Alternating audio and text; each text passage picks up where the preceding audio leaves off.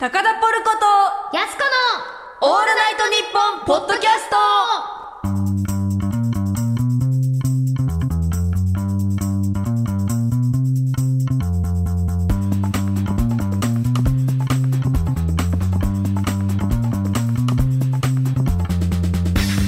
馬関芸能社所属のピン芸人高田ポルコです。ソニーミュージックアーティスト所属のやすこです。毎週土曜日のオールナイトニッポンポッドキャストは月替わりパーソナリティが担当しているんですが、3月は高田ポルコと私やすこがお届け中でございます。いやー、同い年でルームシェアをしてるってことから始まったんですけれども、この配信今回がラストでございます。はい、嫌だーなんで終わるんだなんで物語は終わってしまうんだ。人は必ず死ぬしなんでなんだちょっと飛躍してるのか、まあね、そういう決まりでしたしね、はい、3月の担当っていう、そうだね、はい、なんかこのラジオを結構やっぱ芸人さんが聞いてくださっててさ、シャープ2で私がフリートークでエルフ荒川さんの話をして結構エゴサをするとあれは本当なのか嘘なのかといういや騙されてる人いるんだな。いろんな人がこう路頭に迷ってて本人もツイートしてくださってて、引用リツイートで、自分の話してくださってるラジオでこんな感情になったのは初めてですって、丸が100個ぐらいついてるいや、やすこちゃんありがとうって書いてあって QR コードの話、ね、そう QR コードね、あれは本当に QR コードだったんだけどな。いやダメだよ、ほら惑わせちゃダメだって。もうそんなうまいことマスカラが QR コードの形になるわけないんだから。なってたんだよっていうか今日さ、一つだけ自分が気になってるというか、不安なことがあるんだけど、スッキリの占いがあるじゃん、でポルコちゃん誕生日1月だっけ、1月で私が9月なんですけど、私なんと今日超スッキリ数1位だったんですよ。ありがとうございます、はい、よし今日もこのラジオ大成功だなって思ってたんですけど、ポルコちゃん1月生まれ最下位だったんですよ。最悪だよ、最悪だよ。このラジオも大事故かうまくいくかのどっちかだよダメだよ、大事故なんて。どうする、なんか急にこうとんでもない、なんかこうなんだろうな、なんかポルコちゃんが倒れる前に何とかしますはい、じゃあ、間を取って、平凡に行くんじゃないうまいこと。いやーそれじゃ面白くないでしょそんなバランス取ってちゃさ失敗か成功を求めるの。ちょっともう一つ話したいことがあって、なんだろう、この日本放送のさ、廊下とかにエレベーターの中に、このオールナイトニッポンポッドキャストのこう貼ってあるじゃないですか、パーソナリティ、こうトム・ブラウンさんとかアンガールズさんの中に、高田ポルコとやすこのオールナイトニッポンポッドキャストで写真が貼ってあって、いや本当にそう感動した。嬉しいよね。あれさ思ったわけですよ、菅田将暉さんとかオードリーさんとか霜降り明星さんとか、佐久間さんとかラジオしてるわけじゃん、あれエレベーターに乗ってたり廊下を歩いてるってことは見てるってことなんだよ。やばくない見られちゃってる、あれもう来月からもずっとあのままでしてほしいよねしてほしいな。ちょっとそっか、菅田将暉さんにした話で、はい、なるほど。いろいろとリアクションや感想来ております、本当だ、ありがとうございます。ありがとうございます。ふつおたラジオネームムチムチプリンさん、お恥ずかしながら高田ポルコちゃんを知ったのがこのラジオが初めてでした。あら、声、笑い方、雰囲気がドストライクでファンになりました。やった、ポルコちゃん好きです嬉しい。30歳3児のパパなのでポルコちゃんの思いには応えられません、ごめんなさい勝手に振られてんだけど私何にもあなたから好きって言われたのにそんなことある？振られちゃいました。3時のパパか、いいね、素敵ですねありがとうございます嬉しいです。はい、じゃあもう一件、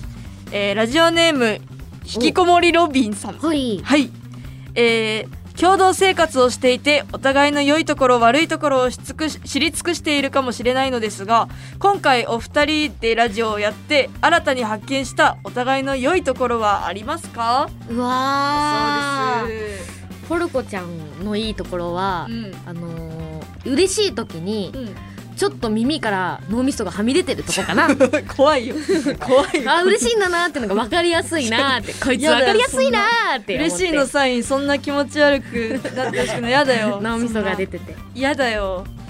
いや、やすこは本当になんかラジオ聞いても思うし、こうやってなんか実際喋っても思うし、なんかその喋るのがすごく上手。いやー恥ずかしいありがとう。喋るのがねすごく上手なんだよな、それですごい助けられたりとか。うわーそうめちゃくちゃいい。ポルコちゃんのあの世界一面白いフリートークが大好きです。え何わかんないですけど、とりあえず今すごく恥ずかしいです本当感謝してます。ポルコちゃんにはいつもありがたいなって思ってます。うわあすごいエゴさしてるんでたくさんつぶやいてください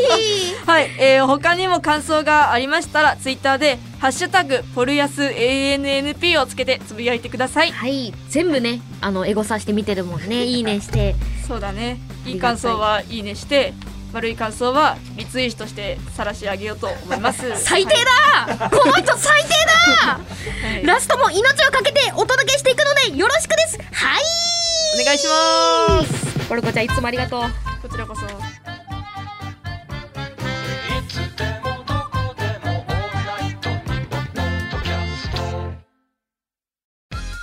アンガールズの田中です。山根です。僕たちの番組オールナイトニッポンポッドキャストアンガールズのジャンピン配信中。いつでもどこでも聞けます。いつでも聞けちゃうとなるとレディオタトゥーになるから話選ぶね。選んでんじゃねえよ、全力でやれよ。あーじゃあ田中の白髪の話していやトムブラウンの布川です。デュークサライヤ踊り食いします。キャー、我々トム・ブラウンがプリティでバイオレンスでガチョンなトークをお届けします。聞いてみたいかも。オールナイトニッポンポッドキャストトム・ブラウンの日本放送圧縮計画、毎週金曜配信中。聞くならここだ。高田ポルコです。やすこです。ただいま絶賛ルームシェアをしている私たちがポッドキャストをお届け中。このラジオに命かけてます。高田ポルコとやすこのオールナイトニッポンポッドキャスト。わあ、いつも思うんだけど、このジングルの後に塚田さんが Q を出してくれるじゃない、うん、そのディレクターの塚田さんの手がすごい綺麗なんだよね、うん、綺麗。そう、そっちに見入っちゃってさ、ラジオがどうでもいいなんかすごいよね、すごい綺麗なんだよ。なんかキラキラが発してるみたいな。そうそう、指先から何か出てる感じがする、ね、同い年だし、うん、いつも感謝してます塚田さんに。本当にねしっかりされてるこの間放送されたんですけども、うん、アイアム冒険少年でそのフィギュアをですねやったことがないんですけども、はいはい、この5日間で、私以外にサンシャイン池崎さん、アイデンティティさん、純一ダビッドソンさんの、みんなで、フィギュアの技を5つどれか一つでも覚えようっていうのがありましてみんなで5つ覚えて成功したらクリアっていう企画があったんですけれども、でまずその企画が決まる前の仮の企画が激流川下りだったから、それに比べたらマシかなって思ってたんだけど激流川下りっていう、初めてちょっと命の危険を感じた企画があって危ないで、それはなくなってそのフィギュアになったんだけどさ、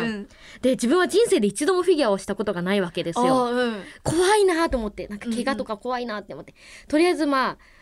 張るかと思って、ロケバスに乗ったわけですよ。ロケ当日何も特に聞かされてなくて、で連れて行かれたのがさ、どんどん山奥に入っていくんだよね。あれスケート場ってこんな山奥にあるっけって思いながら、怖いなって思いながら連れてって、到着したらキャンプ場だったんだよね。であれフィギュアってキャンプ場って思ってじゃあここでやりますって言われたら、池が凍ってるだけの場所なんで、ね、と思って、めちゃくちゃ冒険少年じゃんって思ってうわーって思って、うわーここで滑れるのかなって思って、でも氷にみんなで乗ったんですけど、結構割れなくてしっかりはしてた。すごい、ね、でも端の方見ると結構溶けてるんだよね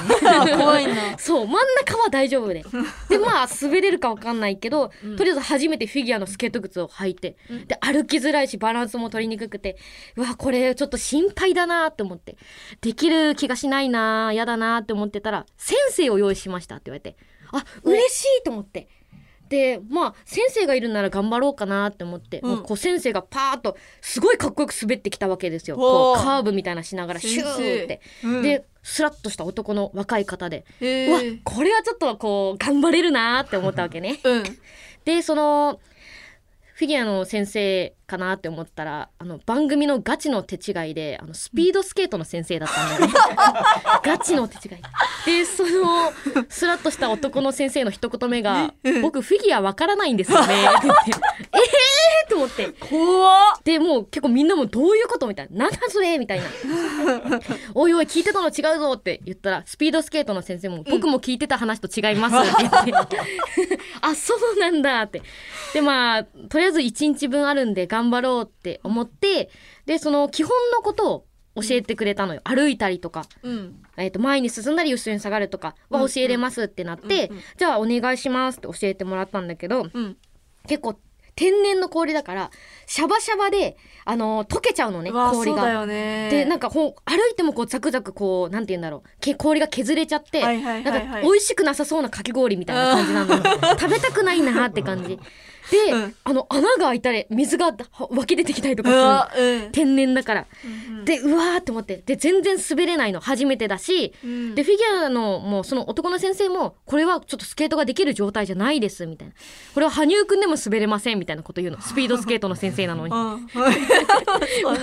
それはしょうがない、まあうん、その本当に、まあ、すごい方なんです、ね、学生の時に全国大会に出るようなぐらいすごい先生ででもそうだよね絶対整備されてるもんねスケートってそうそう、そうで基礎的なことは本当教えてもらってで滑りにくくてじゃあもうちょっと滑れないから俺たち芸人だろって笑い取りに行こうぜって言ってでまあとりあえず前に進んでこけたら両手をこうカメハメハの形にしてはーっていうみたいなのをみんなでやったのそのアイデンティティさんもいるし、うんうん、でみんなが転げるためにはーって言うんだけど、うん、スタッフさん誰も笑わないのね、まあ、そりゃそうなんだけどでそのスケートは滑れないのに笑いの方思いっきり滑ってんの、うん、めちゃくちゃで笑いの方思いっきりトリプルアクセルできちゃってて本当に滑りすぎてそう滑りすぎてでまあ夕方になったんですよきついなそしたら、うん、もうめちゃくちゃ溶けてきて周りの円状の氷しか残んなくて浮いてるの池の上にでうわどうしよう戻れないとかなってとりあえずみんな濡れながらこう岸に行ってでスタッフさんがちょっとここはもう使えないですねって言ったんだよねって思ってでもここで5日間本当は練習する予定だったんだけどそんなすぐに諦めていいんですかって自分たちが言ったらまあちょっと使えないんでって言ってじゃあなんでこんなロケをしようと思ったんですかって言ったら北京オリンピック見ていいなって思ったんですよねって言ってって思ってすごいなってスタッフさんもめちゃくちゃ冒険するじゃんって思ってでその冒険少年だから山奥でやりたいってなったらしいんだけど、うん、そこが使えなくなってちょっともうしょうがないんでスケートリンクの方に行きましょうってなって、うんうんうんうん、次の日からスケートリンクになったわけですよ、うん、でそのスケートリンクが結構壁に動物がバーって描かれててアフリカっぽい感じサイとかライオンとかそのアフリカの動物がバーって書いてあってわーすごいなーって思ってでなんでこのスケートリンクにしたんですかって聞いたらあちょっと冒険少年っぽいのでってその柄だけでめちゃくちゃ人工なんだけどそうそうでそのアフリカの生き物なのに、うん、なんかところどころ柴犬がいるのねちょっとなんでと思って柴犬がいるのだけちょっと変だったんだけどでまあそんな感じでそこでみんなでやることになって、うん、で先生が変わったわけですよフィギュアスケートの先生になりましてちゃんともうオリンピックにもうちょっとで出れたぐらいの方が先生が来てくださって、うん、で自分たちはこの5つの技をやることになりましたと、うんうんうん、これって5日間でできるもんなんですかって聞いたら週4で通って1年以上かかって覚える技ですって言われたんだよねそれを5日でやれって言われてでももちろん自分たちもやりたいからやる気はすごくあって、うんうん、朝から晩までそっから4日間めちゃくちゃ練習したんだよね、うん、もうずっと足も痛いなってなりながら頭も打ったりとかして、うん、で本番大成功だったわけですよ、みんなうわー嬉しいなって思ってまだ放送見てないけどすごいねよかったねで大成功して嬉しいなって思ってで休憩が2階だったんだけど、うん、で自分がその成功しては嬉しかったなって思って2階に上がってこうあったかいドリンクを飲んでたわけですよ、うん、でスケートリンクを見たらこうスケート靴の模様がバーって書かれてあるんだけど、うん、あれこれ見たことあるなって思ったんだよね、うん、でよく見たらあれこれ QR コードじゃないって思ってあれこれ QR コードだもういいみんながこの滑った後 QR コードだもういいよいいよもうこれスキャンできるかなって思ったのスマホでだからこう携帯でこう、うんまあ、できるかわかんないよスケートの後だからさいやでもするんでしょわかんないよどうせするんでしょでスキャンしたらさ、うん、見たら上野動物園のホームページだった、うん、どんだけだから動物がいたんだね壁に違うよそういう関連みたいななんだこの話オンナイトニッポンポッドキャストトータルテンボスの抜き差しならないとシーズン2毎週月曜日本放送ポッドキャストステーションで配信中藤田リスナーに向けて一言送ってやれよ愛するお前らに俺たちの魂の叫びを届けるぜくせえよあちょっと臭かったか息がくせえよ息がかよそしてはい岩倉さんもいますオールナイトニッポンポッドキャスト蛙亭の殿様ラジオどんな番組か説明お願いしますあ、なんとか説明を一言絞り出して時間もあるからお願い頑張れ日本放送のポッドキャストステーションで配信中ですポルコちゃん意気込みをリコーダーでどうぞ練馬駐屯地と言ってます高田ポルコとやすこのオールナイトニッポンポッドキャストポルヤスのオールナイトニッポンポッドキャスト続いてはこちらポルヤスの○○ルームシェアしている私たち2人の暮らしを深掘りしていくコーナー毎回様々なテーマや企画を設けて話していますが今回はこちらポルヤスの心境はいということで今住んでいるお部屋が8月で契約満了となります、はい、そこでルームシェアは一旦解消する予定です、はい、ということで次の2人が住む新居に関する情報おすすめの物件や住めそうな街の情報を送ってもらいますありがたいねありがたいです、はい、結構細かい条件をね、うん、言ったのでその通りに来てるかがちょっと不安だねいやそうだねでもいくつかそうですねメールが来ているので今回はそれぞれ、ポルコ不動産とヤスコ不動産として相方へのおすすめの物件をメール紹介していくという感じ、うん、ちょっとコントっぽい劇場、うん、そういう設定を設けて不動産屋さんとお客さんになった気分で、メールを読んでいこうと思います。あ、こんにちは。いらっしゃいませ。どうも安子不動産です。あ、いや逆だ。こんにちは。逆でした。こんにちは。お客のタイミングから不動産ってなるものかまだこの仕組みが理解できていません。じゃあ安子不動産からはい、お願いします。じゃあまずお客様不動産が私不動産なんですけども条件を教えてもらっていいですか？はい、条件ですね、家賃が、その5万円以下、はい、で、新宿によく行くので新宿まで電車で15分以内のところがいいですね。馬だと30分ぐらいですかね。馬だとちょっと馬に乗ったことないのでかしこまりました、馬で移動はしないんですけども、はい、できれば、トイレとお風呂別がいいですね。あ、はい、あと独立洗面台があったらすごくいいですね。でエアコンは、絶対ついてるところで室内洗濯機置き場があるところがすごく理想です。これは室外洗濯置きでもいいですか？はい、室内で言ってるので、はい、室外だと条件から外れてしまうのでめんどくせえ客だな。なんでそんなこと言うのマジで。なんでそんなお客様にぴったしのですね、はい、物件を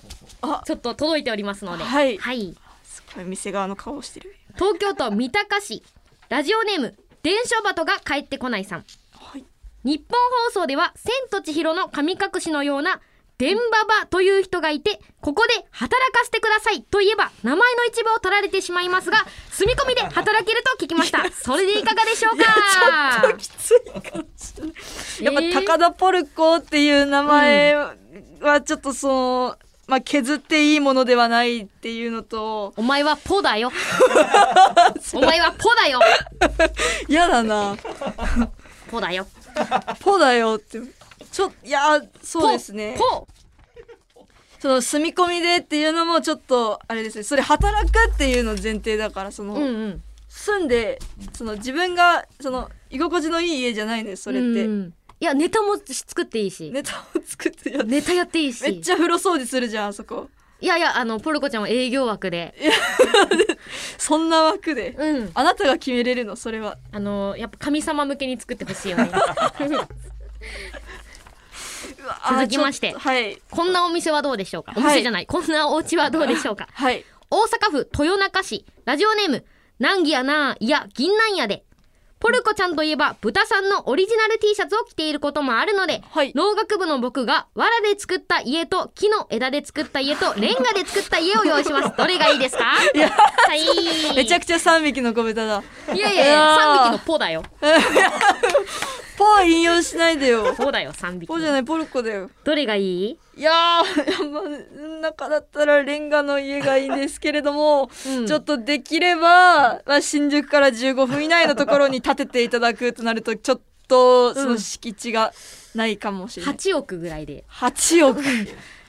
高いよ新宿は。家賃大幅にオーバーしてるの予算と。そうか予算そう5万円以下なんです。これが一番優先みたいな感じです、じゃあ続いてこんな感じの物件はどうでしょう。はいお願いします。東京都ラジオネームシグ、焼き鳥屋さんの換気扇フードの下とか良さそうです。暖かいしいい匂いがするので食パンだけでも美味しく食べられそう。いいじゃん。よくないだろ。めちゃくちゃいい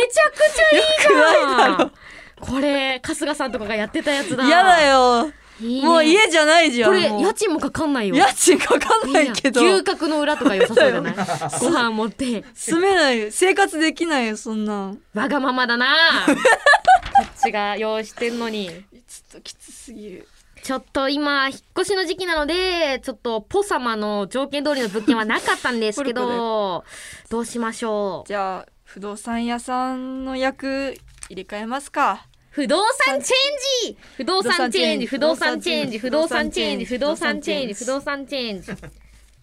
度はポルコ不動産がやすこちゃんへのおすすめを紹介します、い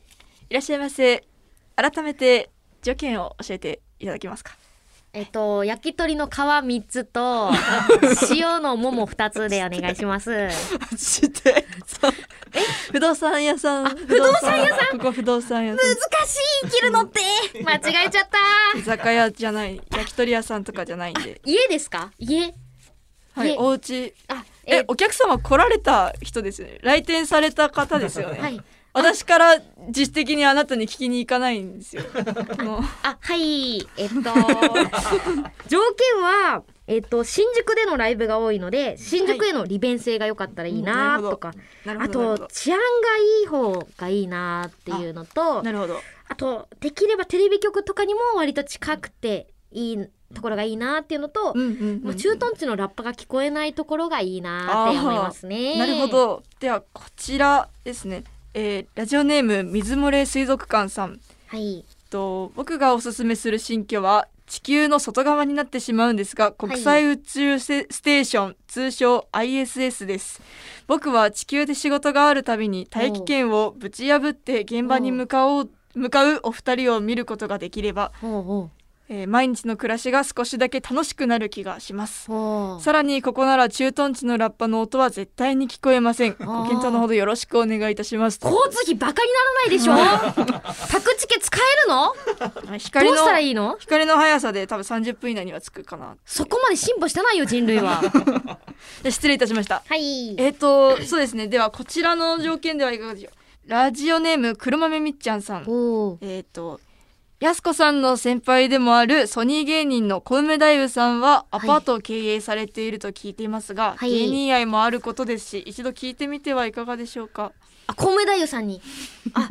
自分小梅大夫さんに水曜日のダウンタウンの企画で、はい、小梅大夫さんからネタのアドバイスもらったんだけど、うん、その言うことを聞いてなくてそれ以来ちょっと気まずいんだよねなるほどあ、でちょっとそちらで聞けなかったからこちらに来店されたっていう。そうですね。なるほどなるほど、うん、あ、失礼いたしました。めちゃくちゃ無視しちゃったから小梅大夫さんの言うことそうでしたか、うん、かしこまりました。はい。あ、ではこちらなんてどうでしょうね。何ですか。ラジオネームハルトスカイラインさん、はい、やっぱりこうやってシェアハウスによって番組ができたりネタができる効果は大きいと思うので、シェアハウスは続けた方がいいと思います。で、やすこさんの条件、テレビ局に30分以内でタクシーに行けて新宿へ近い方がいいというのを、これから上京するエルフ荒川さんにそのまま伝えて転がり込んでしまえばいいのではないでしょうか。そしたら毎日 QR コードを読み放題です。どうでしょう。いいなどうしよう、エルフ荒川さんのお家かどうしよう。でもエルフ荒川さんのあの格好ってやっぱり敵に見つかりやすいからちょっと難しいかな。なるほど、うん、そうですね。あと別にそこまで QR コード好きじゃないしなうん、まあ、あるからスキャンしてるだけだからね。そうだね、うん、そっか、一回読み込んだら多分同じページにしか行かないだろうね。そうだね、そうだね、そうですか、なるほど。ちょっとあなたの条件にそぐものはなかったかなと思います。ということでこちらは以上。以上ですか。はい、全然まともなのがなかったんですけどはい、ないですね。はい、あ、でも、はい、一応なんか真面目に送ってくださった方もいらっしゃいます。はい、なんだろうラジオネーム小平のゆうきさん、はい、ポルヤスさんにおすすめの町は僕も住んでいる小平市です。ほう、どこだろう。東京都ですね。はい、というのも小平はブルーベリー発祥の地なので、町の和菓子屋さんにはブルーベリーを使ったお菓子がたくさんあります。さらに緑が豊かで、うんうん、玉川上水も流れています。さらに小栗旬さんの出身地でもあるので、うんうん、お二人のような笑い芸人さんの最初のフリートークで話したら少しウケる小ネタだと思います。しかしプチ田舎ということもあり、夜は暗いところが多いですが、自衛隊出身のやす子さんもいるので、もしお化けが出たら退治してほしいです。ぜひ小平市に遊びに来てくださいね。はいって来たはいはいそっか、小平市か、ちょっと遠そうだけど、まあ行ってみるには良さそうな場所だね。うん、そうだね、うん、なんかね、落ち着いて、なんか実家がそういうところにあったらめちゃくちゃ良かったかもしれない。そうだね、でもブルーベリーあんまり好きじゃないんだよなあ、私も好きですちょっと小平市は観光で行きます、はい、観光で行かせていただきます。はい、はい、あ、新宿まで30分ぐらいだって。そうなんだ、小平から新宿までじゃなしだね、これ。うわ、なしだ。そうだ、まあ、確かに私の条件には合わない。あ、もう一つ、はい、はい、ラジオネームペンタテさん私のおすすめの街は東急東横線、目黒線、お、良さそう、元住吉駅です。はい、商店街にスーパーやドラッグストア、100円ショップ、飲食店が充実しています。いいじゃん。はい、自転車があればささっと隣の武蔵小杉まで行けるので、元住吉周辺で物が揃わないときは小杉まで行くのがおすすめです。元住吉駅は急行は止まりませんが、渋谷、横浜、目黒などが近いため多くの路線への乗り換えができます。うん、家賃は 1K で6万円前後です。うん、いいじゃん。私は両親とこの町に住んで16年ほどですが、本当に住みやすくて好きです。ぜひ検討してみてください。こういうの求めてたんだよこんだけメール来てそれだけめっちゃいいのうわ、ペンタテさんめちゃくちゃいいじゃん。元住吉駅いいな、すごいね。あ、なんともう一つこんなのも来てますね。お、はい、ラジオネームポルヤス大好きっ子、あらかわいい、たーちゃんさん、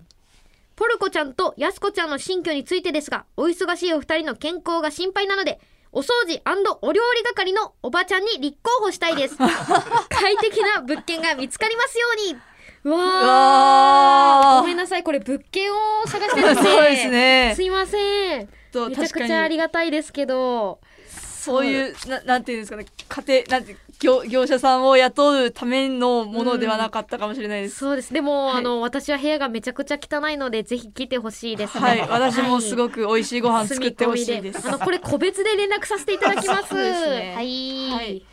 どうでしょうか。いや、なかなか面白かったというか、うん、ためにはならなかったけど、いい時間だったよね。ね、楽しかったね。なんか皆さんの愛を感じて、本当に面白くて素敵な、うん、企画だったんじゃないかなと思います。はい、ちなみに今までの企画とかも、うん、ね、なんか楽しいものもいっぱいあってさ、そうね、すごい本当になんか前の企画とかもなんか募集する期間がすごい短かったのにたくさんいただいたりして、確かにいや私も本当に愛を感じるなと思って嬉しいね。ただちょっと今半のすき焼き弁当を目の前でさお預けにされたのはちょっと嫌だったかなっていう感じだね。そうだね、あの後家で愚痴が止まんなかったね。ね、止まんなかったね。ずっとね愚痴ってたね。ね、あー美味しかったですって言われました。うわー闇な方ですね。手は綺麗なのにね。手綺麗なのに食べたかったし、ちょっとあまりにも悔しいから。そうだね、でも6階のねパンはそこら辺自分で買えそうだったから買ってこうね。そうだね、後で買おうね。アルフォートあったし嬉しいな、はい、ということで以上ポルヤスの新居でした。はい、オールナイトニッポンポッドキャスト。北海道出身マセキ芸能者所属23歳高田ポルコです。山口県出身 SMA 所属23歳やすこです。間を取ると東京都出身サンミュージック所属23歳の高田やすこです。高田ポルコとやすこのオールナイトニッポンポッドキャスト、そういう結論に至りました。続いてはこちらのコーナー、スペシャルソング大作戦。はい、ポルコちゃんはリコーダーが得意で、私やすこは家でよく即興で歌を歌ってるということで、リスナーの皆さんから歌詞を募集して番組初、私たちオリジナルの卒業ソングを制作しています。なんですが無事歌詞と曲が完成しました。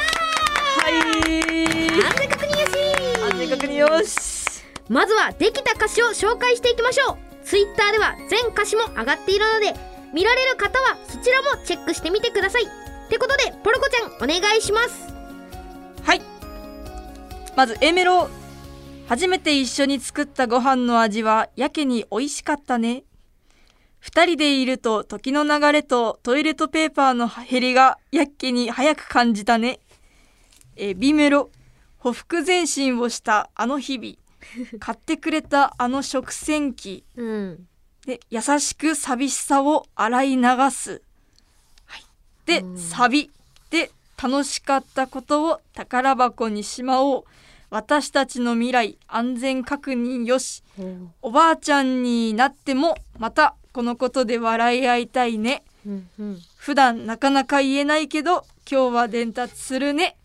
大好きという感じになりました。これ皆さんがねポルヤス ANP のリスナーの方からね、はい、送ってくださって、そうなんですよ。この A メロの1行目、初めて一緒に作ったご飯の味はやけに美味しかったねがラジオネーム小市民さんからで、はいはい、で次の2人でいると時の流れとトイレットペーパーの減りが早かったねはラジオネーム寂しさが生きる原動力さん、はい、で B メロ、不服前進をしたあの日々はラジオネーム小平のゆうきさん、はい、買ってくれたあの食洗機が優しく寂しさを洗い流すラジオネームブスだ3日でなれろさん、はい、でサビが楽しかったことを宝箱にしまおうがラジオネーム赤から揚げさん、はい、私たちの未来安全確認よしがラジオネーム大君ママさん、はい、おばあちゃんになったらまたこの日のことで笑い合いたいねラジオネームギョリノフさん、はい、普段恥ずかしくて言えないけど今日は伝達するね大好きはラジオネーム K2 世さんからいただいてますね。はい、ということで以上8名のリスナーさんから、はい、歌詞を作らせていただいて、もらったものをそのままじゃなくってちょっと曲に合わせてなんか歌詞をいじったりして、うん、調整して作らせていただきました、うん、ありがとうございます。はい、本当にありがとうございます。300通以上来てね、すごい残った8組ですから、はい、選ばれし8人、うん、はい。ということで、そしてタイトルの発表をさせていただきます。うわー、タイトルは旅立ちの笛未来の安全確認です。はいこれね、旅立ちの笛はダビッツさんが考えてくださって、はいはい、作家のダビッツさんが、未来の安全確認はこう塚田さんが、はい、ディレクターのこのみんなで作ってるというのを、はい、ちなみに未来の安全確認はニョロニョロなんだよね。そう、サブタイトル未来の安全確認っていう感じですそう、はい、これだって思ったよね聞いた時、ね、他にもさ候補があって私は歌詞から取ろうと思って食洗機がいいんじゃないかって思ったのそこ取るの、うん、食洗機を取る。あとタイトル日本放送でもよかったんじゃないかなって思ったね。これ伝達がありますとかもいいかもしれないと思ったけど、でもなんかやっぱ卒業感がすごい、うん、やっぱいただいたの方があったので、そうでね、すごい素敵だなと思います、うん、はい、ありがとうございます。ありがとうございます。そしてここからはいよいよ歌も発表です。それでは聴いてもらいましょう。作詞ポリアスリスナー、作曲高田ポルコ、リコーダー高田ポルコ、歌やすこで旅立ちの笛、未来の安全確認。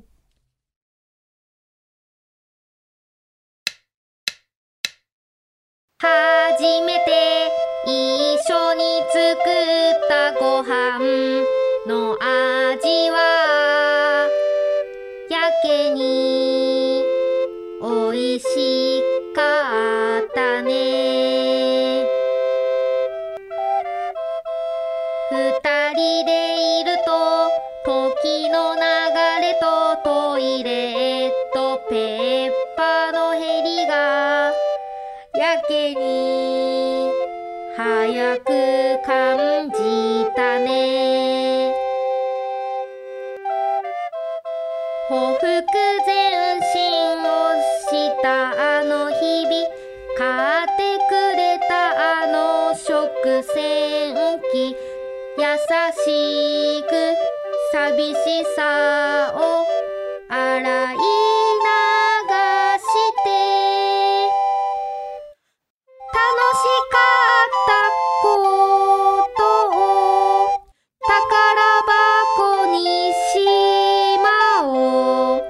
私たちの未来安全確認。よしおばあちゃんになってもまたこのことで笑い合いたいね。普段なかなか言えないけど今日は伝達する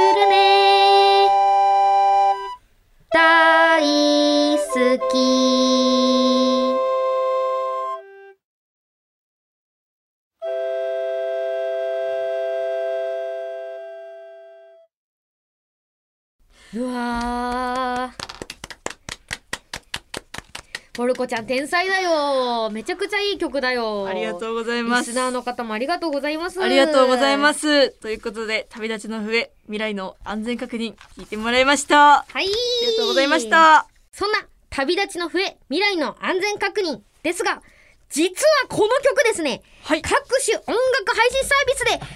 することが決定しましたそんなことあっていいんですか。すごい。これがですね、Spotify、Apple Music、YouTube Music、Amazon Music などで聴けます。いつも聴いてるやつだ。すごい。すごい。今日占い1位だったからな。最下位でもいいことあるんだね。すごい。はい、こちらがですね、近日配信予定ですので、詳しい配信日など決まりましたら、オールナイトニッポンポッドキャストのツイッターでお知らせさせていただきたいと思います。はい、楽しみ。楽しみですね。ということで皆さんの歌詞のおかげで私たちらしい卒業ソングができました。ぜひ歌詞をアレンジして皆さんも歌ってみてください。以上、スペシャルソング大作戦でした。はい、はい。オールナイトニッポンポッドキャスト。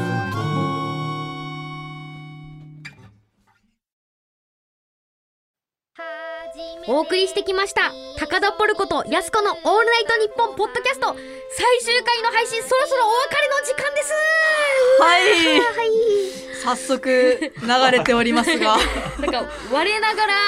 卒業っぽいよね。なんかしんみりしちゃうねちょっとしんみりしちゃうな。なんかこの曲さ、ね、今後ソニーとかマセキの人が担当するとき使ってほしいよね、そうだね。最終回絶対エンディングでこれ流してほしい、そうだね。このモグライダーさん、4月モグライダーさん、これ使ってもらわなきゃだ。マセキだから使ってもらおう、ね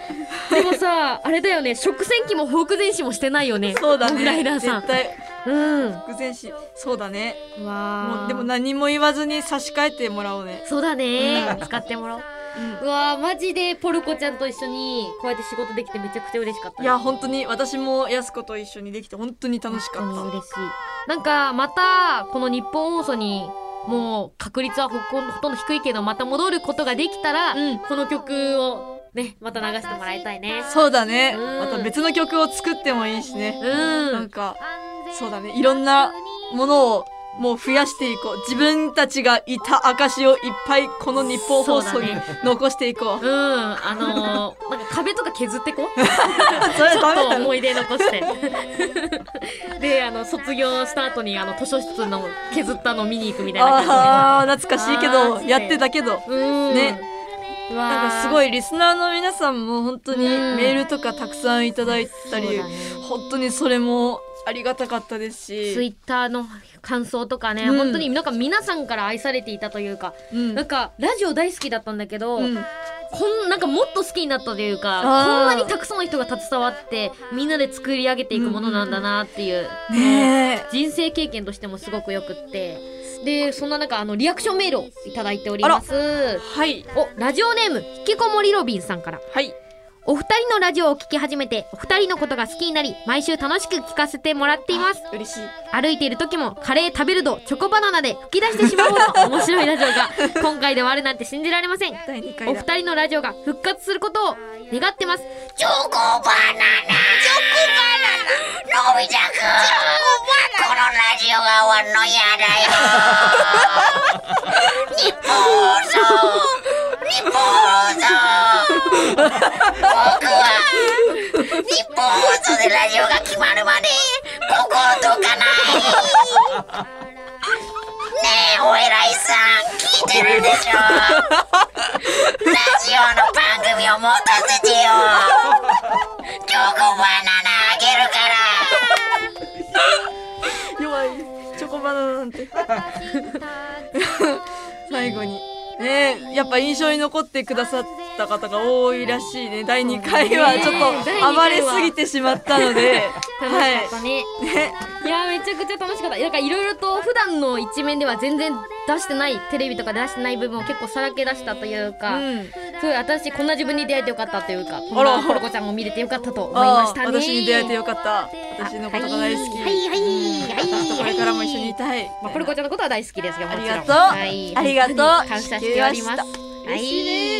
いということでまたどこかで、はい、というかまあ日本放送でねまた会いましょう、はい、そうですね。本当にこのラジオを愛してくださりありがとうございました。ありがとうございました。ここまでの相手は高田ポルコとポルコちゃんの友達のやす子でした。バイバイ、バイバイ、